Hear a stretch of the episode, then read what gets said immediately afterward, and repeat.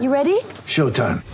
On May 3rd, summer starts with The Fall Guy. Let's do it later. Let's drink a spicy margarita. Make some bad decisions. Yes. Audiences are falling in love with the most entertaining film of the year. Fall guy. Fall guy. Fall guy. That's what the poster said. See Ryan Gosling and Emily Blunt in the movie critics say exists to make you happy. Trying to make it out? Nope. Because I don't either. It's not what I'm into right now. What are you into? Talking. Yeah. The Fall Guy. Only in theaters May 3rd. Rated PG-13. Get ready for the greatest roast of all time the Roast of Tom Brady, a Netflix live event happening May 5th.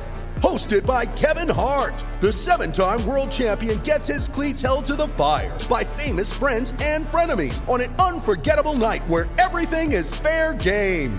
Tune in on May 5th at 5 p.m. Pacific time for the Roast of Tom Brady, live only on Netflix. when Canada's treasure, the great one, Wayne Gretzky, got traded from Edmonton to Los Angeles, and all of a sudden people began to take notice and see what a great game that it is. And when they get the chance to play it, I think it just becomes a part of the fabric of their lives.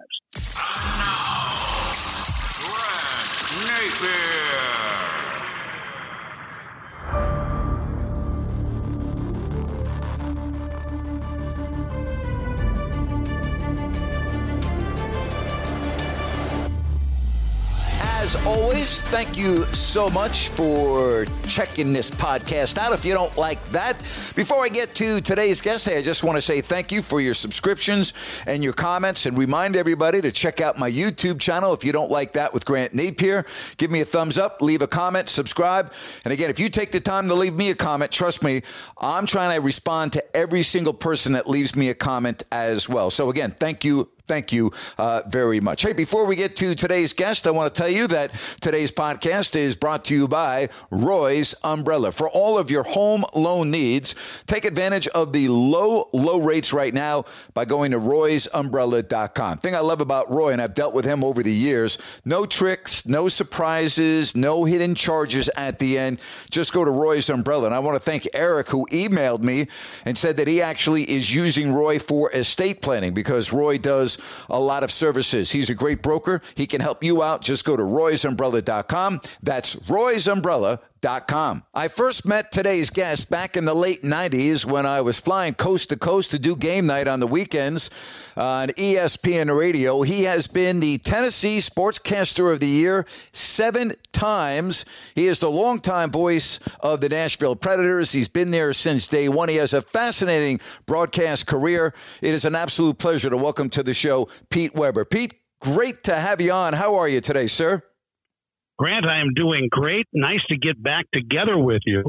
And uh, I will send you your Amazon gift card for that nice introduction a little bit later on. You know, Pete, it's funny when I look back at my career, and uh, like yourself, I've been blessed and so fortunate to be in this business. Those weekend uh, radio shows, being at the you know headquarters of ESPN in Bristol and meeting uh, so many people, to this day is truly one of the great times of my career.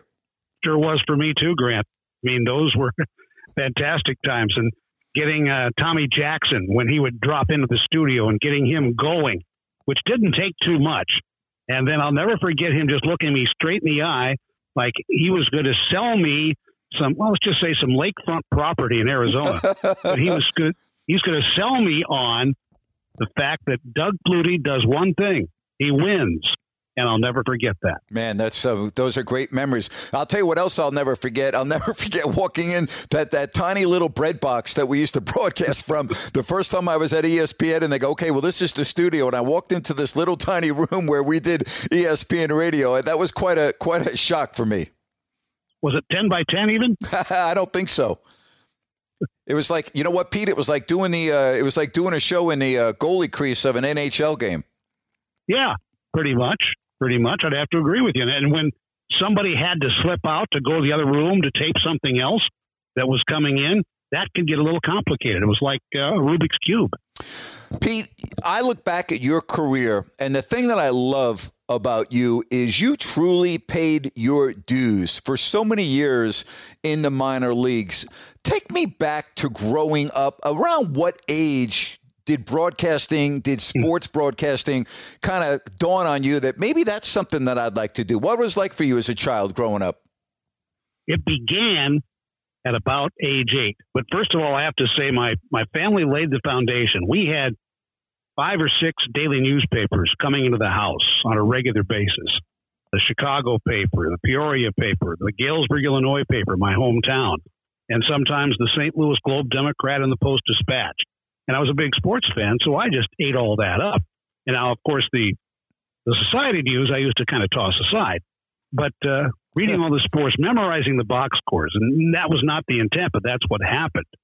And then, thankfully, my parents saw to it. I had a nice Zenith tabletop radio in my room, and it was up on the second floor.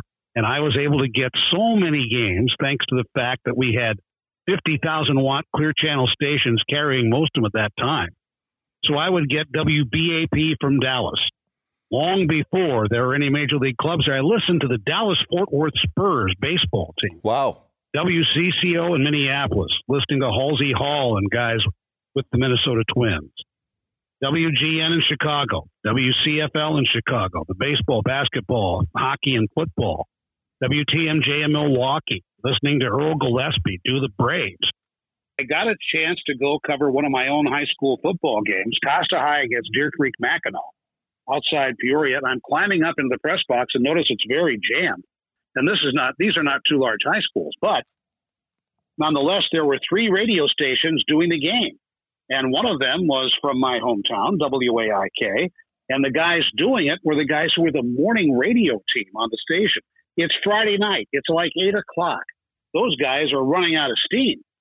All their energy was expended between five and nine in the mornings for five days that week. So it required coffee to keep them going.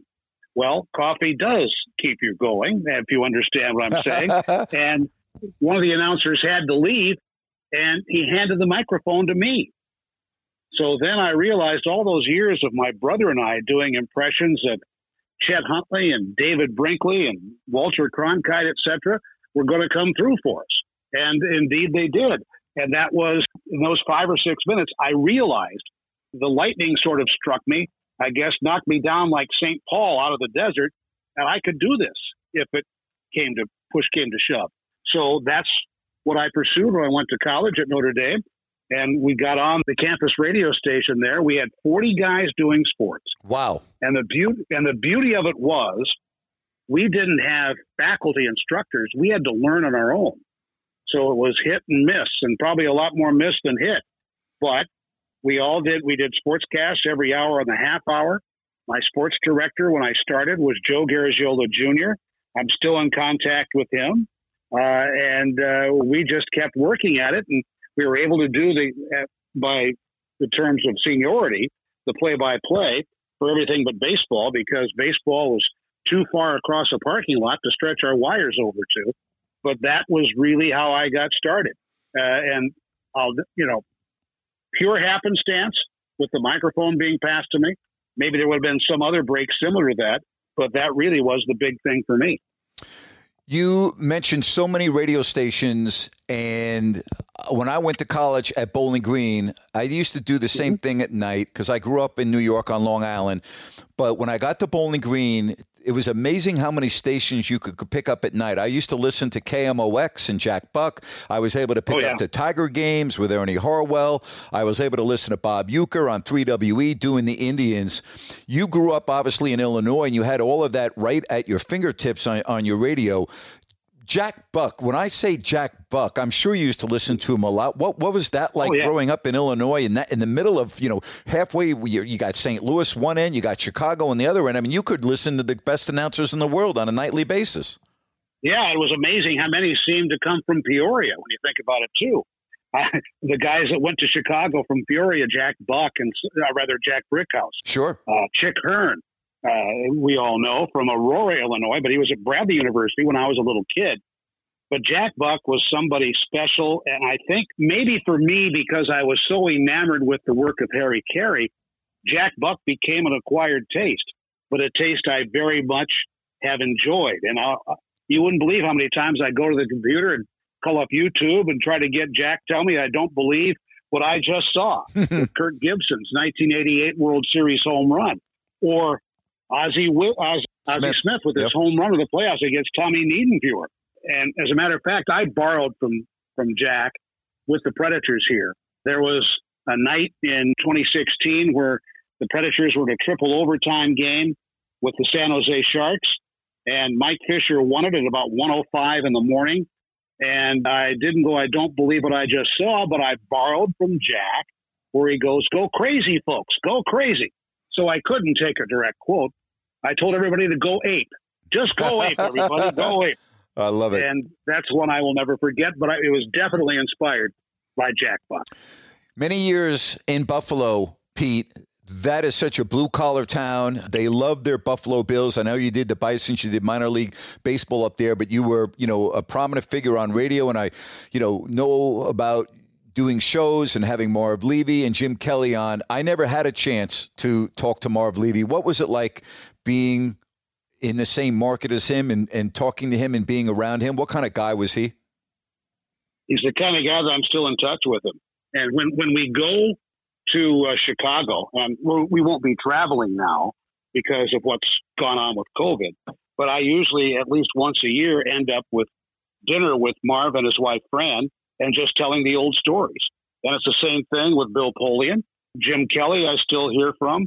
As a matter of fact, uh, a lot of those Bills guys, you you might not even recall. Well, you shouldn't recall the Bills long snapper Adam Lingner, but still with him, we had a radio show together back in Buffalo, and I had dinner with him last year in Minnesota. Now he has moved down to Dallas, so I'm assuming that will be coming up at some point after COVID is all over. And then you talk about Jim Kelly, Kelly Strong, and everything that he's had to endure. That period of time in Buffalo with that team, I can't even imagine what that was like living through so many Hall of Famers and not able to get over the pinnacle, not able to win a Super Bowl. Um, can, Right. can you just talk about being in that market during that time? the adrenaline surge was almost like it was nonstop. And here I had uh, a period of time where uh, 1990 Bisons go to the playoffs and are down nine nothing in the ninth inning of Game Four, and being no hit.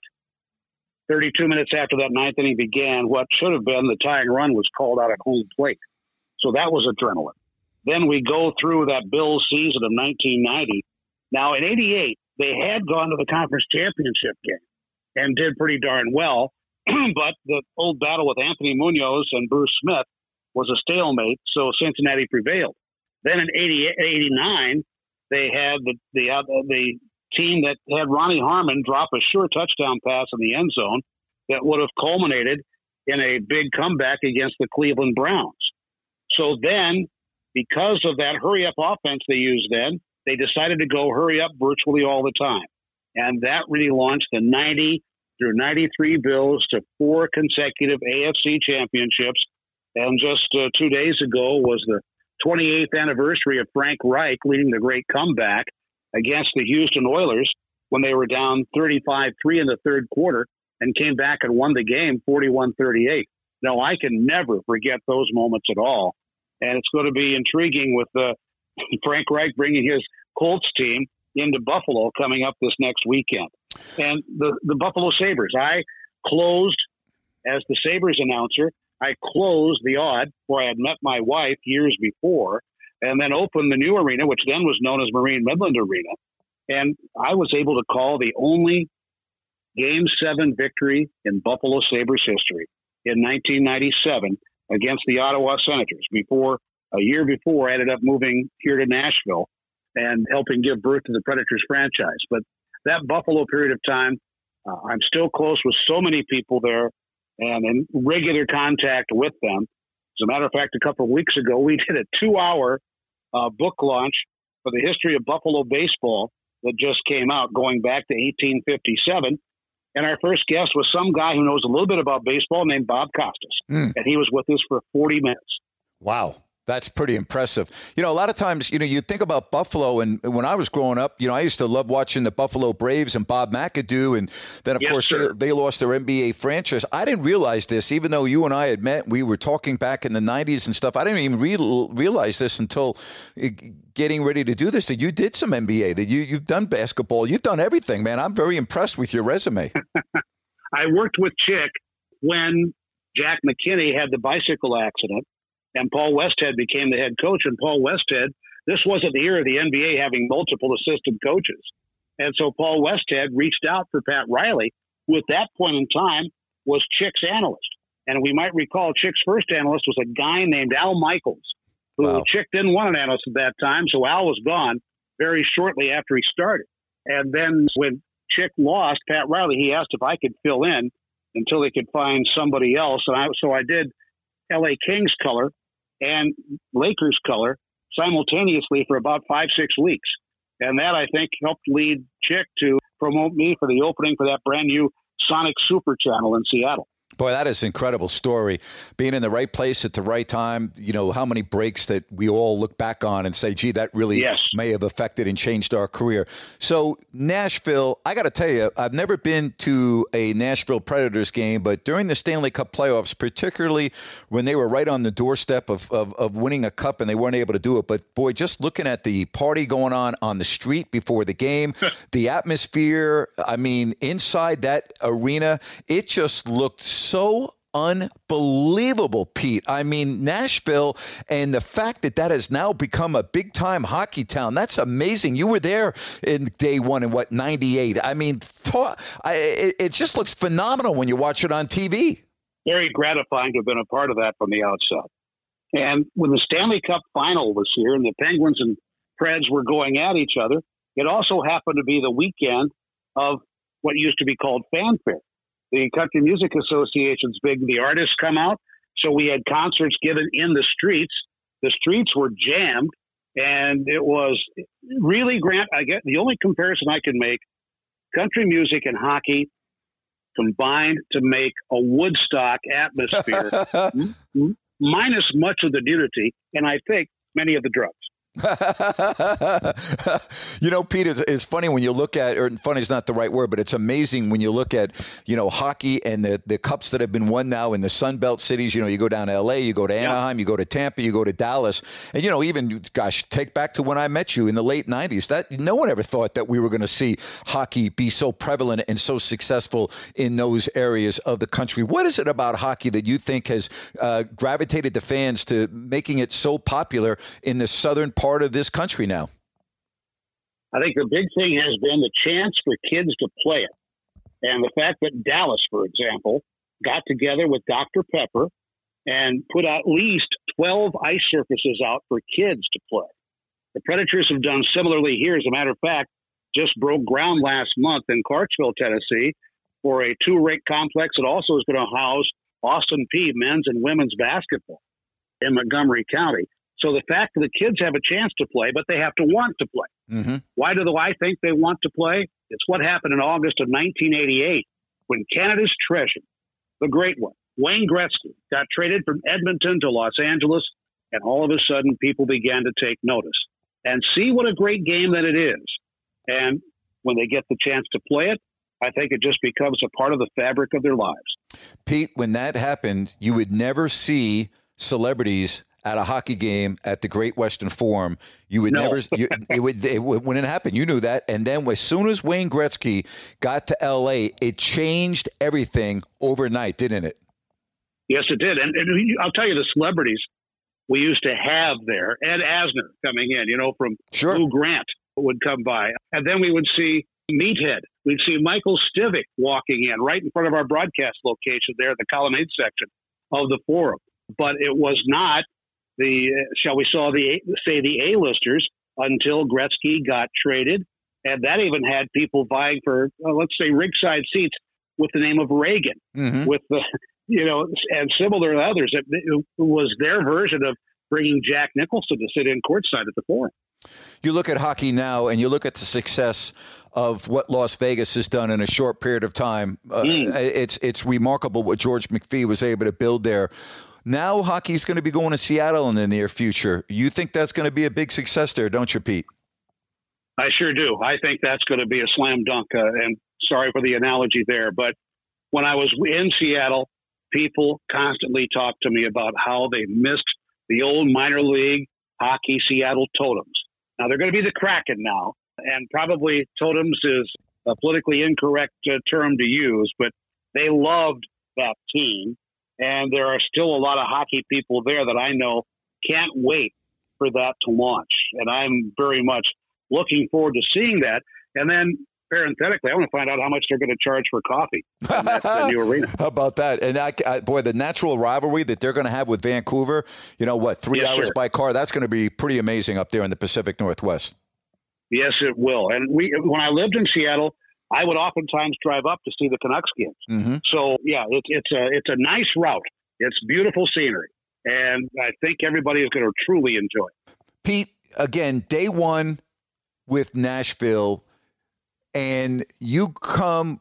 You talked about closing the Aud, going from Buffalo to Nashville.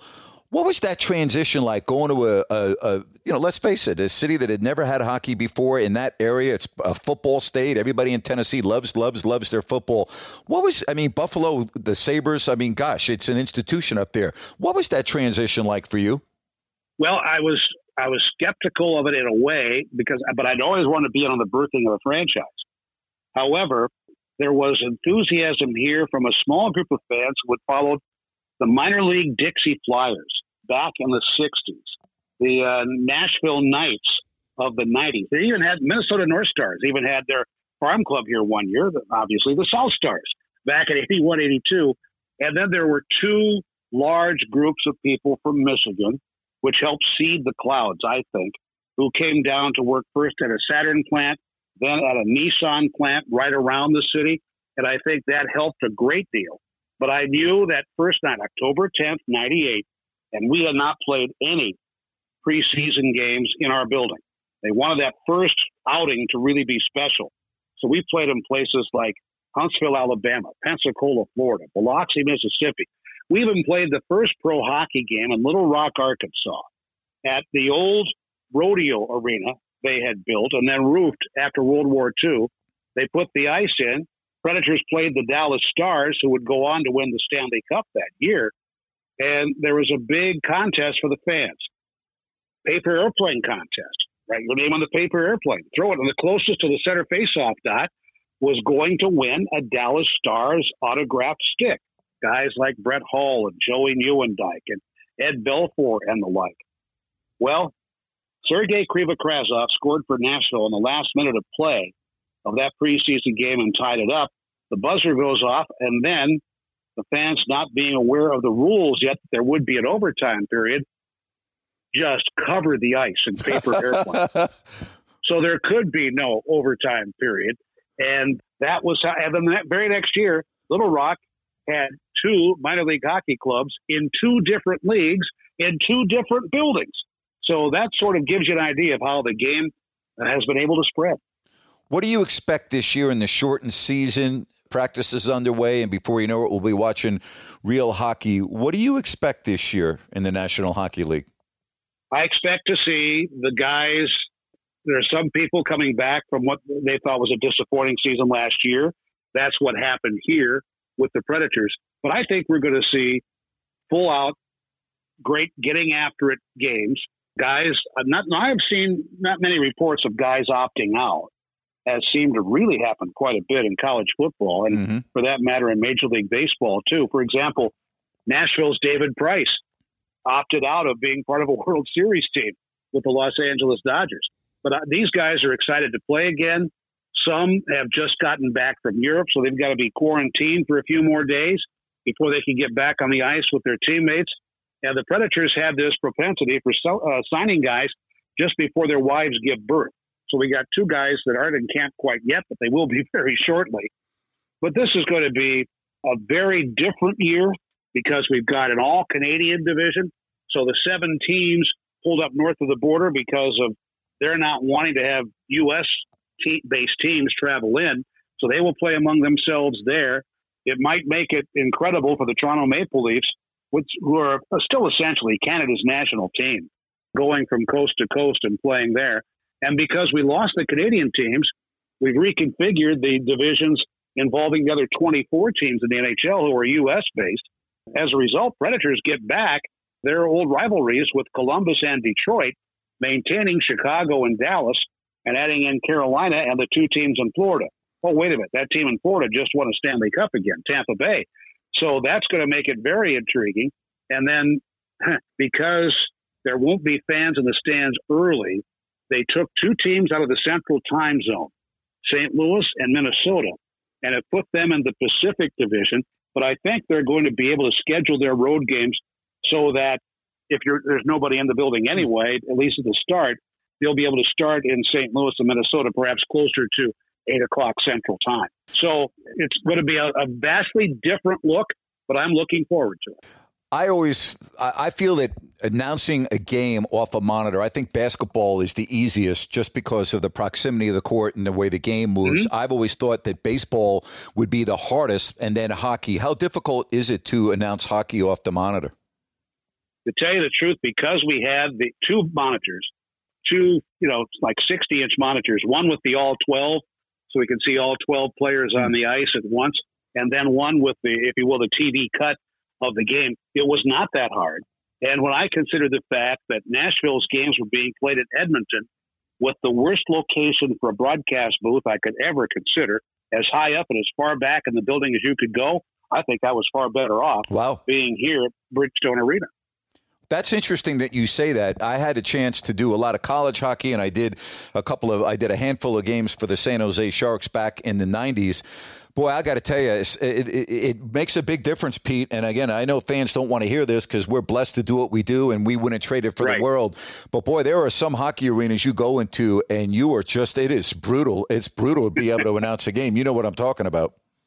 Yes, I do. I, I remember doing a Sabres preseason game at RPI and we were up in the rafters and like balancing a card table with our gear on our knees, mm-hmm. looking down below to call a game. So yes, those sorts of things happen, but they happen in minor league baseball too. I remember in Nashua, New Hampshire, I broadcast a game from the left field corner.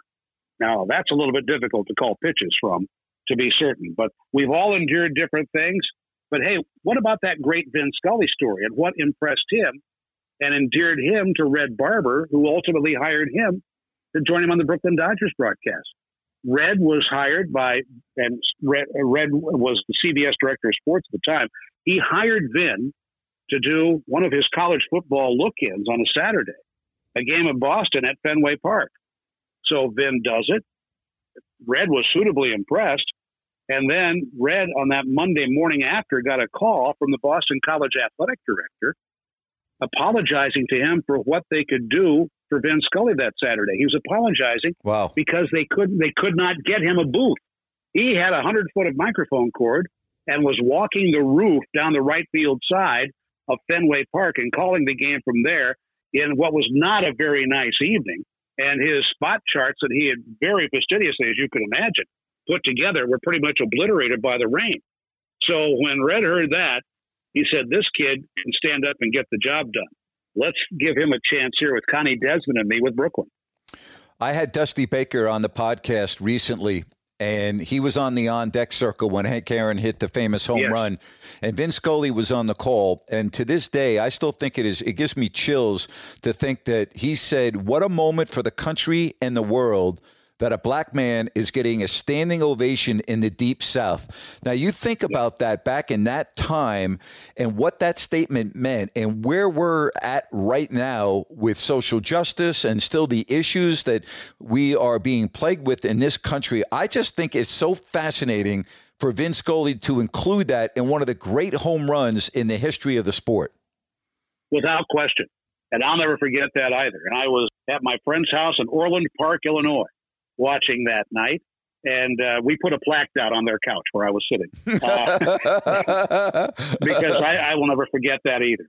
Was there one sportscaster that you just gravitated to? Because, like for me, growing up in New York, I used to listen to Marv Albert do the Rangers and the Knicks, and I will I tell people this all the time. Had I not grown up in New York, had I not had the opportunity to listen to Marv Albert do the Knicks and the Rangers in the '60s, I would not have been a sportscaster. He's the reason why I got into this profession. Was there someone like that in your life? I pretty much would have to say Harry Caray. Yeah, I I don't necessarily broadcast like him, but if you score a goal in triple overtime, I'm going to say, "Holy cow!" Mm-hmm. Yeah, it, was, it would be Harry. He was the one that first attracted me to this business to begin with, and I I don't try to uh, imitate people, and I, I think that was one thing Vin had said early in his career that Red had asked him not to listen to other games because he didn't want him that by osmosis perhaps even developing bad habits. You've been blessed to do so many sports and so many events. Is there one sport or one event that you have not had a chance to broadcast that you always wish that you could have? I still want to do a regular season Major League Baseball game, Grant. If you could arrange that, uh, I'll I'll find some sort of prize worthy of Hollywood Squares. there you go. Well, I got to tell you, if I can find that, I'm looking for work right now, so I'm going to take that first. But I'll let you be my. I'll, Okay. let, well, I'll tell you what we'll do. I'll let you do. I could be. Can I be Pee Wee Reese? yeah, you can be uh, you can be uh, Pee Wee Reese. That would be fascinating. I've never done Major League Baseball either. I've done the NFL, I've done the NHL and NBA. But I'm with you. I, I would hey, listen. Give me give me a half an inning, Pete. That's all I'm asking for. Just a half an inning, right?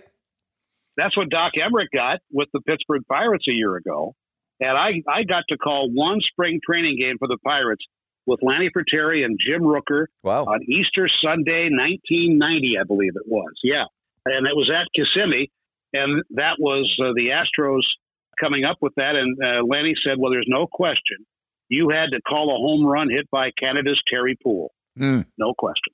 You know, I'm wondering, you brought up Doc Emrick's name, and I've just thought about this now. I wonder how many casual hockey fans turned on a game just because of Doc Emrick. I, I bet there are many, you know, that would not have watched had it not been for Doc doing games. He was just fascinating to, to listen to. I think quite a few. And I can tell you he's uh, going to be honored by the National Sports Media Association again, if we could all get together in North Carolina in June uh, for sort of a, a farewell, a farewell to arms uh, as an active broadcaster. And that Hall of Fame, of course, I got to induct him in there last year or two years ago. Final thing for you, and I know you're not one to pat yourself on the back, but it's pretty remarkable. Seven times Sportscaster of the Year in the state of Tennessee. What does that mean to you? in a state where I come in, where football was first, second, and third before the Predators first faced off, it means an awful lot to me. I, I, I keep that perspective in mind when uh, when that comes up. Without any question, uh, that probably makes it more worthwhile to me than anything.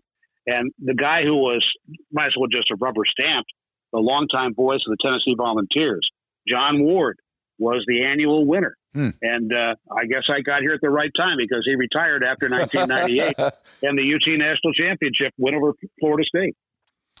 Timing is everything, Pete. Right? Think about your career. Yes, Think about how- you know. Right? Listen, we, you and I were blessed. We we get a chance to talk to so many broadcasters. I always tell students this: if you took fifty broadcasters, professional broadcasters, doing one of the four major sports, if you took fifty of us and just sat us around a big table and we all exchanged stories how we got going in this business, it would be fifty different stories. Oh yeah, yeah. There is. That's the one thing I do tell the youngsters. There is no prescribed check off the boxes, Nope. and that will lead you to the next step. There is nothing like that. At least not that I've encountered. Pete, it's such a pleasure to be able to hook up with you again and chat with you about your just amazing career, being in Nashville from day one. But more important than that, all the great stories, uh, the memories that you have stored along the ways. Thank you very much for coming on the podcast. It's greatly appreciated. This is Pee Wee saying goodbye to old Diz. Pete, you're the best. Happy New Year, sir. Same to you, Grant. Thank you. Today's podcast is also brought to you by Manscaped, who is the best in men's below the waist grooming. Manscaped offers precision engineered tools for your family jewels. So let me tell you about the Manscaped engineering team. They're awesome. They perfected the greatest ball hair trimmer ever created. It is the new and improved Lawnmower 3.0. Now, this third generation trimmer features a cutting edge ceramic blade. It reduces grooming accidents. And when I tell you, folks, that this is premium, I mean premium. The battery will last up to 90 minutes so you can take a longer shave. And the waterproof technology allows you to groom in the shower. You know, one of the coolest features is the LED light. It illuminates grooming areas for a closer and more precise trimming. And they've also upgraded to a 7,000 RPM motor with quiet stroke technology. Folks, very simple. All right. If you were listening to me right now, I've got a great offer for you. Try it out firsthand for yourself. Get 20% off and free shipping with the code NAPES, N A P E S, at manscaped.com. That's 20% off and free shipping with the code NAPES, N A P E S, at manscaped.com. Your balls will thank you. Now, time for our question and answer session. It is Crowd Question, and you can just sign up by going to crowdquestion.com. It only takes a minute, and maybe I will answer your question right here on my podcast. And again, I'm really impressed with the quality of questions I've been getting uh, over the uh, last couple of weeks in particular. All right, I'm Ricky wants to know who's most likely to pull off an upset in the first round of the NFL playoffs. You're not going to like this answer because I think that without home field advantage, because there were no fans, I think there are a lot of teams that could pull off first round upsets. I think the fact that these games are, for all intents and purposes, being played on neutral fields changes uh, the equation up. I mean, there's got to be somebody in the AFC that can beat Kansas City. That would mean Kansas City is going to have to have an off game offensively. If they do, I could see Buffalo giving them a run. I could see Tennessee giving them a run uh, in the NFC. I mean, we know what the weather's like in January in Green Bay. The question is, can Aaron Rodgers, who's got a bye this weekend, can he get the job done and get back to winning his second Super Bowl? But I, I think it's the the only team I would rule out is Washington. I, I just don't think there's any way in the world Washington can win a game. Other than them, I think it is wide open. All right, Aaron wants to know Are we going to see a sold out stadium in any sport in the U.S. this year? Fabulous question. I'll say no, but I will say close to a sellout because based on what we are hearing in regards to the vaccination, here we are talking in January. That's almost 12 months. So could I see next December or next November, let's say that the vast majority of people have been vaccinated, the, all the players uh, by then will be vaccinated. Could you then see a full house or close to it? At a venue? Yeah, I would say yes. That's a great question. I will say yes. Uh, Rafa wants to know Do you think COVID will screw up the NFL playoffs in any way? Interesting that they're expecting this month uh, to be the worst yet. And the NFL, like other sports, they've done a marvelous job. The NFL's gotten this far. I'll say no. Uh, I'll say that it will not affect the NFL playoffs. Danny wants to know if I think the MLB season will start on time. I do. I know I'm in the minority there, but I do think it will start on time. David wants to know this Ron Rivera is thinking about rotating quarterbacks on Saturday. Do you think this is a terrible idea like I do? Go, Alex Smith. Yeah, who's not rooting for Alex Smith? What a great story. I would say this I don't think it matters. All right? I don't think it matters who plays quarterback. I just don't see Washington being able to win against Tampa, regardless who the quarterback is. You know, there's a saying if you have two quarterbacks, you don't have a quarterback. Now, look at what Miami did towards the end of the year with Tua and Fitzpatrick. I still think they made a big mistake by not playing Fitzpatrick the whole year, but I, I understand. I just, I would not have done that I don't think it matters what Washington does. They can play two quarterbacks at the same time if they want. They're they're not going to win. I just don't see any way in the world they're going to win. Thoughts on the NHL? Charlie wants to know about adding sponsors to divisions and helmets. They have to. They've lost so much revenue, just like other sports. They're trying to generate revenue. So you're going to have to do what you have to do. Add sponsors to divisions, helmets. You must increase, you must find a revenue stream, and that is the best way to do it. All right, Phil wants to know did you hear that three AHL teams, American Hockey League, opted out this season? Your thoughts on that? Not a big deal for this reason. They still have, I think, what is it, 28 teams. They're going to start the season in February, I believe I read. So instead of 31 teams, it's 28. It's balanced. Not the best news in the world. Uh, I believe one of the affiliates was Nashville, the other was St. Louis. I, I think Florida was the third one, if memory serves me correct. Not a big deal. They got 28 teams. Uh, they're going to start in February. Hopefully, hopefully things will go well. Jake wants to know if pro leagues continue losing money and viewership, what happens with crazy 100 million plus dollar contracts? They go down. All right, they go down. And if if TV contracts go down, player salaries will go down. The only way TV contracts go down is if the ratings go down. Keep an eye on that. Someone wants to know, and it's Ross, are you a NASCAR, NASCAR or F1 fan at all? Uh, I am not. Not crazy about it. The, the problem I have with NASCAR when I watch it you know, they're all bunched up, they're bunched up, they're bunched up, and then all of a sudden, with three laps to go, here comes a yellow flag. Now they're all bunched up, and it becomes like a two lap race. You know, I, I, it doesn't do it for me. I used to like it a lot better without the restrictor plates and all of that. I used to love NASCAR much more uh, back then. Somebody uh, had this question. His name is Mike. Have any goals or re- resolutions for 2021? Yes, my resolution and my goal the same is is the same every year. Make it to the following year and stay healthy. I, I don't get carried away with all this stuff. Stick around and stay healthy. So many people take their health for granted. I never have, and I never will. Chris wants to know Will Tiger Woods ever reach his 16th major and 83rd victory? I didn't think he was going to win his last major. I didn't think he was going to win at the Masters. So I've already been proven wrong once. I I think the only tournament he can win maybe I shouldn't say can, but would win again would be the Masters uh, coming up in April because he knows that golf course better than anybody. He's so comfortable on that course. I, I just would not rule it out. Obviously, the odds are against him. But um, again, I've already been wrong on that. Kevin wants to know Are Jokic and Nurkic the new style of center we will regularly see in the future? They've improved upon Vlade and Sabonis' game, in my opinion. It is the new wave. You know, the, the, the centers now in the NBA are multifaceted. They're, they pass, they score, they shoot threes. I mean, think about Kareem Abdul Jabbar.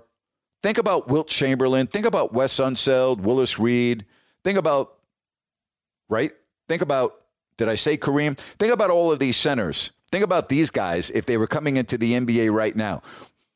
Would they, Bill Walton, would they play differently because of the way they were brought up through AAU and everything?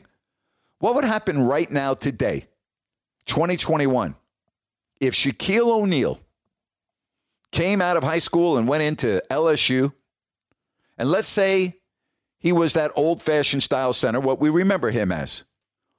Would he fit in in today's game? Would the coaches utilize him to his strengths, or would they try to change him? I've always asked that, and I always get different answers. But the game has changed, and it's a three point game now. You know, live by the three, die by the three. Make a three, you're good. Miss the threes, and you're not good. It's pretty simple. It's time for Rant, Rant, Rant. Today's rant is brought to you by New Works Plumbing, locally owned in Sacramento for 20 years. Leak detection, water line repair, bathroom plumbing. New Works Plumbing is a full service plumbing solution. No matter how small or how large your plumbing problem, they've got a fix for you. And let me tell you, they're expert technicians. They're available 24 7 for all of your plumbing needs. Just go to newwrxplumbing.com, N-E-W-W-R-X-plumbing.com. All right, I, I need I need a couple of answers here from, from people that are big time Michigan Wolverine fans. Number one, why does Michigan want Jim Harbaugh back. They've made him an offer. All right. And as I record this, still, Jim Harbaugh has not informed Michigan whether he's accepting the offer and he's going to stay. All right. So, again, number one, why does Michigan want Jim Harbaugh back? The guy, uh, has Michigan been good? No. Can they beat Ohio State? No. Isn't it time? Isn't it a better situation for Michigan to go out and get a new head coach? And here's the other deal Six assistants on Harbaugh's staff, their contracts expire on Monday. How about making a freaking decision and let them know? You know what I would do if I'm Michigan? I'm giving Jim Harbaugh a deadline because the rumor is he's looking for an NFL job. Uh uh that doesn't fly. This is the Michigan freaking Wolverines. Here's the offer take it or leave it. You have 12 hours. Really that simple. I mean, we're not talking about, you know, Bear Bryant here, okay? You know, stop it. We're not talking about Nick Saban here. We're talking about Jim Harbaugh. Jim Harbaugh and a Michigan program that has gone down and down and down seemingly with each passing year. It was great when he first got there, turned things around, had all the excitement, but what have you done for me lately? Again, help me out here. Why does Michigan want Jim Harbaugh back? And stop it with letting him run the show. You run the show. Let the athletic department run the show. Give him a freaking deadline. Make it 12 hours and move on for crying out loud. This is just not right. Not right at all. And again, I don't understand why they want him in the first place. But if you do, he's got to make a damn decision. He can't hold everybody up. And if he wants an NFL job, okay, fine. Take your NFL job and let Michigan hire a new coach. And that's my rant for today. Hey, as always, thank you so much for tuning in to the podcast. And again, please, if you take a second, subscribe, leave a comment, and don't forget about my YouTube channel if you don't like that. Check out my video rants Monday through Friday. Hey, folks, make it a great weekend. And as always, thank you so much for following us here. If you don't like that, with Grant Napear.